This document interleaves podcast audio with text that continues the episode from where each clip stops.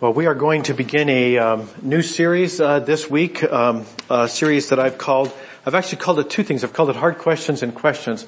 Um, uh, and uh, so I need to go back and fix the artwork so they agree. So, so questions, and the idea of questions is that there are questions that we have about our faith, and uh, if we don't have questions about our faith, there are people we know who do.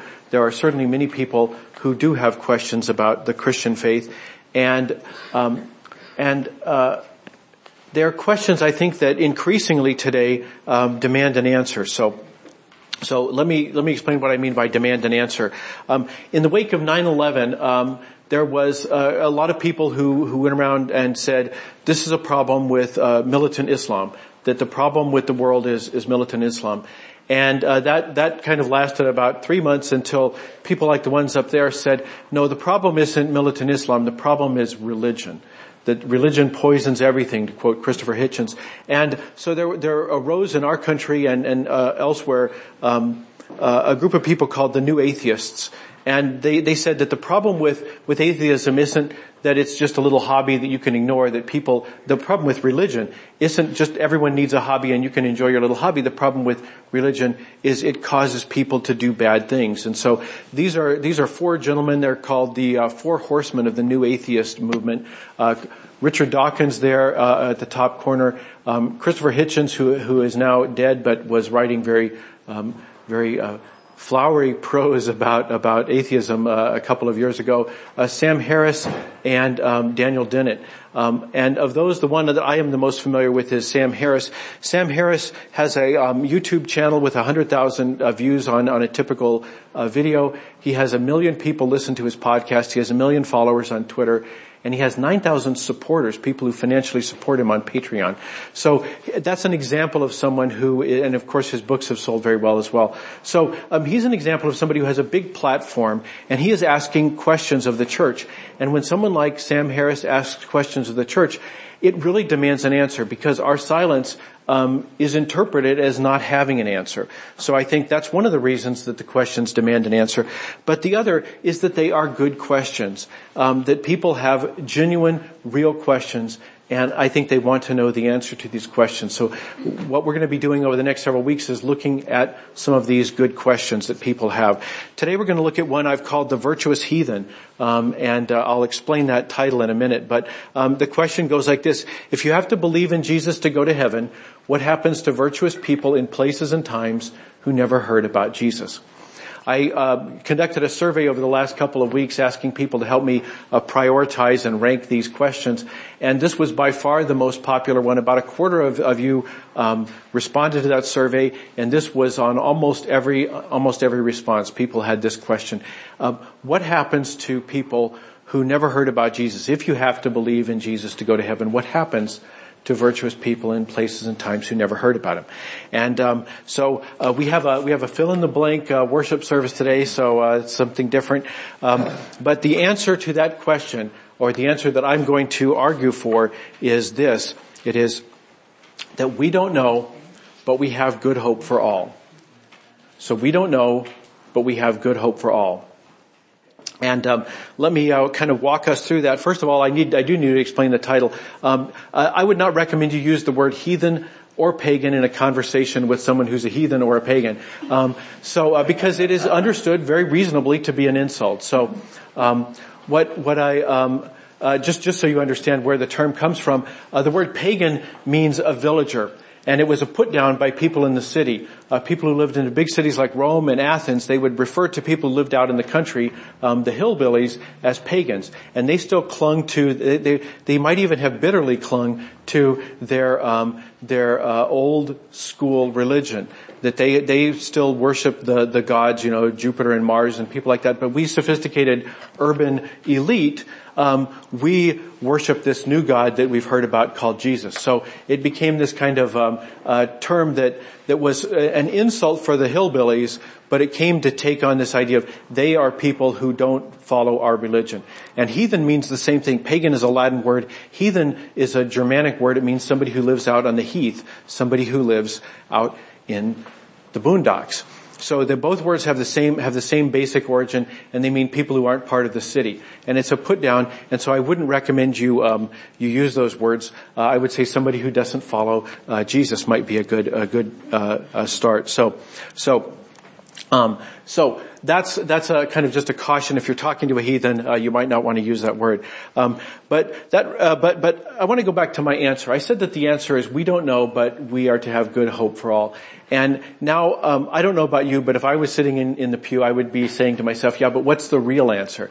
And what I would really be thinking is this: I'd be thinking, "Is that answer just wishy-washy, watered down?" modernist pretend Christianity? Is this Christian fake news? Is Christianity really an angry religion that is secretly happy that there are people who will never hear about Jesus and will go to hell and die for, uh, and burn forever because of it. I think a lot of people have that question. And so if they hear an answer that doesn't jibe with that, they're going to say, wait a minute, isn't that just some watered down version? What is the real Christian teaching?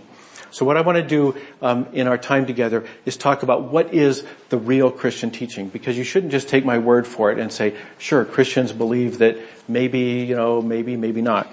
So I want to begin with Dante. Uh, Dante. So this is a picture of Dante and his friend Virgil uh, crossing the river Styx. That's Charon in the front, and you can see all the doomed souls there in the water. Um, so um, this is this is I think what a lot of people's image of of the afterlife is that that Christians believe that this is where you're headed if you don't do the right things with respect to God. And Christians can't even agree on what those are, but but um, but whatever those are, if you don't do the right thing, then, then you're gonna get it. Um, and Dante is one of the people most responsible for, for um, making that memorable in this vivid imagery in the Divine Comedy. Dante has all these wonderful pictures of, of wonderful slash terrifying pictures of hell. Um, but it's interesting, Dante is guided on his journey by Virgil, a Roman um, uh, uh, poet uh, who did not know Jesus. And because he had a soft spot, it turns out Dante, who was very very fine with, with terrorizing people throughout the Middle Ages with pictures of, of, of a hell that, that awaited them, was very uncomfortable with the thought that some of his favorite pagans would wind up in hell. So he put them in the very, very least objectionable part of hell. He put them up in level one, right? Kind of the penthouse view of hell. So people like Virgil wind up yes, they're, they're condemned, but they get kind of the very condemnation light. So, so Dante, um, that was Dante's picture. Here's another painting. A lot of people enjoy this image of uh, uh, Virgil and Dante going through hell together, seeing all kinds of things that are not in the Bible. That Dante's picture of, of perdition, Dante's picture of the inferno is largely created out of the medieval imagination. And uh, it's very difficult to find things in there that are actually based on the New Testament or the Hebrew Scriptures. So, so Dante is probably not a good place to start, um, but but it but it occupies so much of our uh, of our imagination. We have to we have to go there. So what I'd like to do, instead of looking at Dante and kind of the, the, the religion that is in the back of our heads, is to actually look and see what does our faith say? What do the leading Christians down through the ages say about our faith? Well, I put some in columns here. So um, uh, it doesn't matter who these people are, but they are people who are known by their names. So um, uh, Christian theologian Justin Martyr, he was uh, um, a Christian uh, leader in the uh, second century. Clement of Alexandria, Alexandria was as well. Origen and Tertullian were from the third century. Athanasius from the fourth century. They all believed that there was a place in, in, in paradise for the virtuous heathen, the virtuous pagan. There was a, a, strong opponent to that view who operated in the fourth century, Augustine, Saint Augustine. So, uh, based on just numbers so far, I'd have to say the uh, the, the liberal modern view is actually winning. Um, if you go to the to the Middle Ages, you get people like Thomas Aquinas who said that the virtuous pagans, God would reach out to them, and Calvin is credited in the other column. I actually, of, of all those scholars, the one I know best is Calvin. And I just want to give you an example of what Calvin said. Calvin said, there is no other way to enter the life unless the church conceive us in her womb. Away from her bosom, one cannot hope for salvation. So people would say, okay, Calvin was in the, you've got to be, you've got to be a Christian, you've got to be a part of the church in order to be saved. People might say that. But Calvin was a Protestant reformer and he was talking about, um, have you broken away? Have you started a new church? And Calvin was saying no.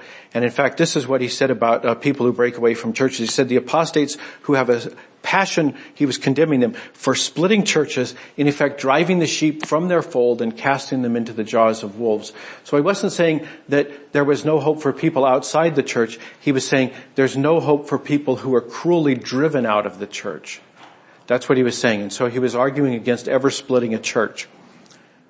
When he's talking about people outside the church, he says this. He says that um, that that phrase refers not only to the visible church, but also to all God's elect. We must leave to God alone the knowledge of His church, whose foundation is His secret election. So even Calvin, I would say, is not as strong on the idea of, of uh, you must be, uh, you must be, uh, you must have heard about Jesus to be saved. So as I kind of put all that together, I would say the earlier you are as a Christian, the closer you are to the New Testament, the more likely you are to say, you know what, there's a spot in heaven, there's a spot uh, for you in, in God's redemptive plan. So um, it seems like as we got further along, people became a little more hard about it, hard-edged. So um, I want to give you some examples. So those are those are the writers. I want to talk about some some confessions. The Presbyterian Church is a confessional church, so we've got these documents down through the years. Um, the the phrase I used uh, earlier, "We are to have good hope for all," comes from the Second Helvetic Confession. That's from 1562. So again, this is not a modernist invention. People kind of want to water down the faith. Um, now, to be fair, the Westminster um, Assembly in 1640 in the 1640s, they said those they who never having heard the gospel know not Jesus Christ and believe not in him cannot be saved. Be they never so diligent to frame their lives, in other words, to live good, virtuous lives, according to the light of nature, of the laws that religion, of the religion which they profess. Neither is there salvation in any other, but in Christ alone, who is the Savior only of His body, the church. So the Westminster Divines very much in the no, no hope for the virtuous pagan camp. And then the the now dealing with moderns. Uh, this was from 1998. This is the most recent recent um, catechism that our church has uh, come up with. It's the study catechism, and it's in this kind of weird state. It's kind of in limbo. It's the first level of condemnation. It it got halfway approved back in 1998, and then it was kind of left there. And it says this, it says, how God will deal with those who do not know or follow Christ, but who follow another tradition, we cannot finally say. So you can see the church has been all over the place in this. Um, just for representation, let me include some Methodists. Methodists don't have confessions, so I have to actually go read Methodist thinkers, which is harder. So this is from a Methodist. Um, all children who are not willing transgressors and all irresponsible persons, irresponsible meaning people who have no uh, legal capacity. Um, uh, all irresponsible persons are saved by the grace of God manifest in the atoning work of Christ and further, that all in every nation, in other words, uh, non-Christian nations, who fear God and work righteousness are accepted of Him through the Christ that died for them, though they have not heard of Him. So this is a very blunt, very, very uh, clear expression. I mean, the language is a little flowery, but very clearly stating that um, that this is a Methodist uh, belief and has been from the very beginning of Methodism. So you can see theologians, confessions, um, and uh, the early writers of the church. Uh, they are kind of all over the place. I would say the preponderance of thinking seems to be for uh, leaving some room for uh, people to be saved outside the church. So let me let me uh, cut to the chase here. What does Jesus say? Right? You know, before my head explodes. You know, Calvin's fine but well, what does Jesus say? So um, in our reading today, we heard somebody ask Jesus, um, "Will only a few be saved?" And I think that's kind of the, the first century Jewish version of this question: "Will only a few be saved?" And Jesus says, "Work hard to enter the narrow door to God's kingdom, for many will try to enter but fail." And when I read that, I kind of thought, well, maybe Jesus didn't hear the question. I want to know how many people are going to get saved. And Jesus says, you work hard. He says, you will see Abraham, Isaac, Jacob, and all the prophets in the kingdom of God, but you will be thrown. Jesus, I don't care about, you know, we're not talking about me, we're talking about them. And Jesus is saying, why don't you stay focused on you? He says, you will be thrown out, and people will come from all over the world. Since you're interested in those people, they'll be from all over the world.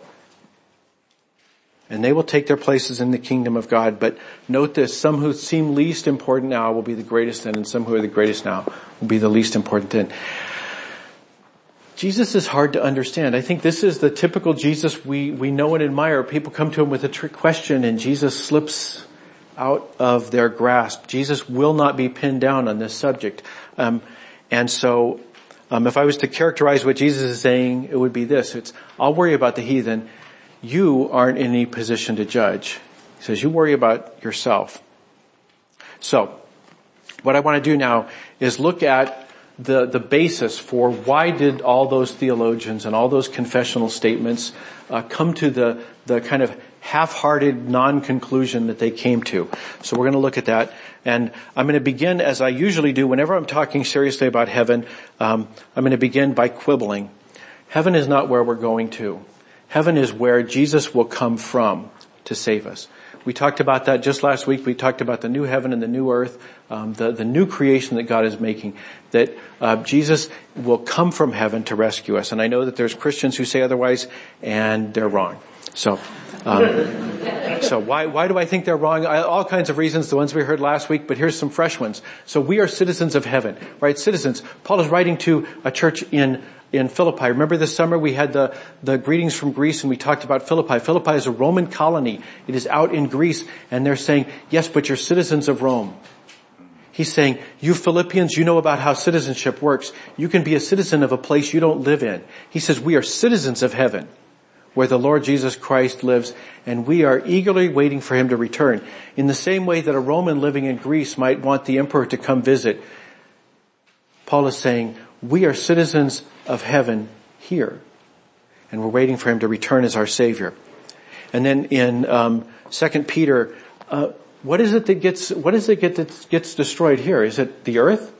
He says the heavens will pass away with a terrible noise and the very elements themselves will disappear in a fire and the earth and everything in it will be found. It will be found to deserve judgment, but it's not passing away. The heavens pass away, but not the earth.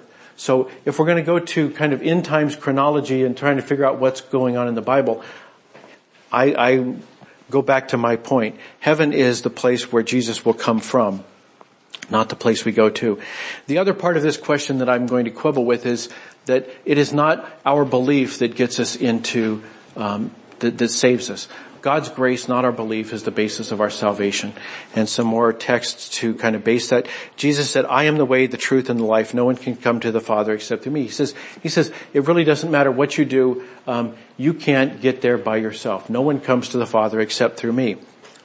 The apostle Paul writes this, God saved us, saved you by his grace when you believed, and you can't take credit for this. It is a gift from God. Paul says belief is necessary, but belief is not what saves you. What saves you is the finished work of Jesus Christ. And he goes on to say salvation is not a reward for the good things we've done. Even believing is doing something. He says that you don't get rewarded for believing. Salvation is a gift from, from God and none of us can boast. And then he goes on to talk to them and he, uh, the, these Ephesians and he says, you were once far away and God found you. Right? You were far away and God found you. He says, you've been brought near to, through the blood of Christ. And then in the first letter to the Corinthians, Paul writes to the church in Corinth, he says, don't make judgments about anyone ahead of time before the Lord returns. He says, he will bring our darkest secrets to light and will reveal our private motives. Then God will give to each one whatever praise is due. He says, what do you have that God hasn't given you? You're a Corinthian. You didn't know about Jesus until I showed up a couple of months ago. Who are you to judge the heathen outside? He says, everything you've got has been a gift from God. If everything you have is a gift from God, why boast as though it were not? So, so those are my two quibbles. Um, belief is not what saves you, and Jesus isn't coming to take us to heaven. We don't go to heaven whether or not we believe. Heaven comes to us. So, that's kind of the quibbles. Now let's talk about the real subject here. The first thing is this: only God can judge who is virtuous. And um, let me let me um, let me give you an example of that.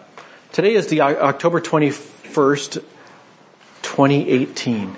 74 years ago today, this ship, the HMS, HMAS Australia was sailing around in the Leyte Gulf and it was struck right where the arrow is by an airplane. It killed the captain and uh, I think 40 odd other people on board the ship and it is arguably uh, the first kamikaze strike in the World, World War II. Um, it was certainly struck by a Japanese plane. It's not clear. People argue, scholars of World War II argue over whether or not that was actually a kamikaze strike or he, his, his ship was, um, his plane was, was going down and he figured he might as well get something out of it. If it wasn't, we know that three days later there were intentional kamikaze strikes. So it may have been one. There were already people being trained for that purpose. So was that the first kamikaze strike or not? We don't know. What we do know is that there were hundreds and hundreds of kamikaze strikes all during World War II by people who thought that they were virtuous. They did not know Jesus, they had never heard about Jesus, and they were convinced they were virtuous. So who decides who is virtuous? Let me show you one of them. This is not this, the guy from um, uh, 74 years ago. This this photograph was taken in 1945. Here's a crew, uh, a, uh, uh, a squadron of people who are being trained to be kamikazes, and I was struck. He's holding a puppy. This is not a monster. This is somebody who is utterly convinced by his culture, by his um, by his upbringing in society that he was virtuous. So who decides what is virtue? And if virtue is the only standard that God looks at, how does God sort all that out? So, the um, this is not a new question to our faith. The the writer of Proverbs said this: "There is a path before each person that seems right, but it ends in death." How do we know what what virtue really is? Isaiah put it this way: He says, "We are all infected and impure with sin." Right? I mean, I, know that. I don't know. I'm not going to ask for a show of hands, but I mean, I know that that's true of me. And if you don't believe me, ask my family. This is, this is something we realize that we are simultaneously saint and sinner. We, we are saved and yet at the same time we know how much sin clings to us. So how can we even judge whether we're being virtuous? How hard is it for you to talk yourself into doing something and say this is actually the right thing to do and it just happens to be the thing you want to do? He says when we display our righteous deeds, they're nothing but filthy rags. Um, Jeremiah was even worse. He said, the human heart is the most deceitful of all things and desperately wicked. Who really knows how bad it is? The apostle Paul talks in his letter to the Romans, he says, he says, he, God, will judge everyone according to what they have done. When the Gentiles sin, they will be destroyed even though they never had God's written law. That God has put enough law into their hearts that they would know whether they're breaking it. And he says, and when the Jews who do have God's law will be judged by that law by when they fail to obey it. So this is a big topic. How do you sort out truth claims? Who knows what is virtuous? And we're actually going to talk about that next week. So next week in truth claims, we're going to talk about that. But that brings us to the first real lesson. If we're talking to Sam Harris and Sam Harris says, says, yeah, you know, your God wants people to, to burn in hell, but I don't. I would say to Sam Harris, you know what? I believe in a God who has a, a, much bigger heart for the heathen than I do and much bigger than you do, Sam. I don't believe you love the heathen more than the God who sent his son to save them. You are not more concerned about a virtuous heathen than God is. None of, none of us are. We heard it earlier in our psalm reading today. When the Lord registers the nations, He will say they have all become citizens of Jerusalem. God cares about people who are not part of the people of God. People will come from many nations and say, come, let us go to the mountain of the, of the Lord, to the house of Jacob's God. In the New Testament, the very first page of the New Testament, the way that the, the writings are documented um, for us are pro- provided to us today, in Matthew's account of the biography of Jesus, he begins here. He begins with the fact that Jesus is from the nations. He says that he talks about the the the people that Jesus is related to, David and Abraham. But then he says Salmon, one of the people in the biography, um, in the genealogy, the father who was the father of Boaz, whose mother was Rahab. Rahab was from the surrounding nations. And Boaz was the father of Obed, whose mother was Ruth. Ruth, again, a foreigner. God has a heart for the foreigners. And even Jesus, even the most perfect person who's ever lived, has foreign blood. Jesus himself, when you think about Jesus, when did Jesus lose his temper? Right? When did he turn over tables? He went, he went into the temple and he said, it has been said, um, it has been written, my temple will be called a house of prayer for all nations, but you have turned it into a den of thieves. Jesus is upset because the house of prayer should be for all nations. But people have made it easy for Jews who show up with the right kind of money and hard for everyone else. Jesus says, you have made it a den of thieves because you do not care that it be remain a house of prayer for all nations. In his first sermon recorded in Nazareth, um, in his hometown, Jesus preaches a sermon and he says, certainly there were many needy widows in Israel in Elijah's time. He refers to the Hebrew scriptures and he says, he says, but who did God send a prophet to? The prophet Elijah was sent to a foreigner, the widow of Zarephath in the land of Sidon. He says, he goes on, he says, and many in Israel had leprosy at the time of the prophet Elisha, but only, the only one healed was Naaman, a Syrian. God has a heart for the foreigner. Jesus was clear on that in his first sermon. And of course his most famous parable, perhaps, then a despised Samaritan came along and when he saw the man, he felt compassion for him. Going over to him, the Samaritan soothed his wounds with olive oil and wine and bandaged them.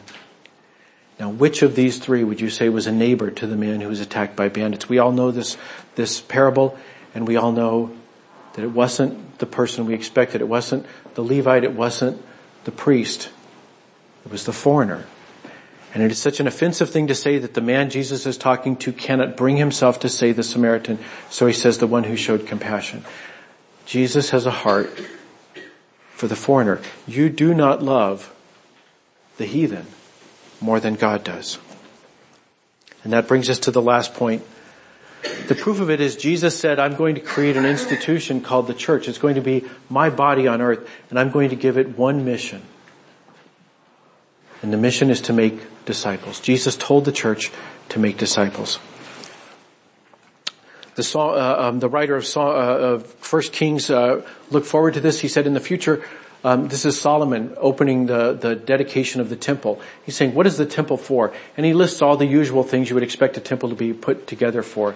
But then he says this, he says, in the future, foreigners who do not belong to your people Israel will hear of you and they will come to this place and listen when the foreigner prays. Jesus says in his Sermon on the Mount, he says, you are the light of the world, like a city on a hilltop that cannot be hidden. Let your good deeds shine out for all to see so that everyone will praise your heavenly Father. Jesus gives us this commission. And of course he gives the great commission. I've been given all authority in heaven and on earth, therefore go and make disciples of all the nations, baptizing them in the name of the Father and of the Son and of the Holy Spirit. Teach these new disciples to obey the commands I have given you. And be sure of this, I am with you always, even to the end of the age. The apostle Paul says this is the exact same thing Jesus told him. He says when he's recounting his conversion and the road to Damascus, um, Jesus told him this, I am sending you to the Gentiles to open their eyes so they may turn from darkness to light and from the power of Satan to God. Then they will receive forgiveness for their sins and be given a place among God's people who are set apart by faith in me. And in his letter to the Romans, Paul says this, but how can they call on him to save them unless they, unless they believe in him? And how can they believe in him if they've never heard of him? And how can they hear about him unless someone tells them? Jesus cares so much about the heathen that he sends you and I to reach out to them, that we have been given a mission. And it's not to take care of ourselves, it's not to build bigger temples, it's not to pray more, it's not to do all the things we might expect, it is to make disciples. Jesus did not give us an answer to the question that we would bring, but he did give us a mission. Let's pray. Heavenly Father, it would be so easy for us if, if there were a straightforward answer. If it just said flatly, don't worry about those foreigners. I've got, I've got them under control. But instead it gives us a mission. It says, go to the foreigner. Tell them the good news. And I guess, oh Lord, that's because you, you know our hearts and you know that we would, we would, we would either be motivated out of a thought that you are a cruel God and we're doing this reluctantly, but because it's the only thing we can do to save people that you would otherwise harm. Or we would say, I don't know those foreigners anything. And so you keep us in an ambiguous space. You say, I love them. Now go to them. So Lord, I pray that you would equip this church, give us what we need so that we can be part of your mission to the virtuous heathens and, and to be a light to the unvirtuous heathen. Help us, O Lord, to show your love and to be diligent in our work. We pray it all through Christ our Lord. Amen.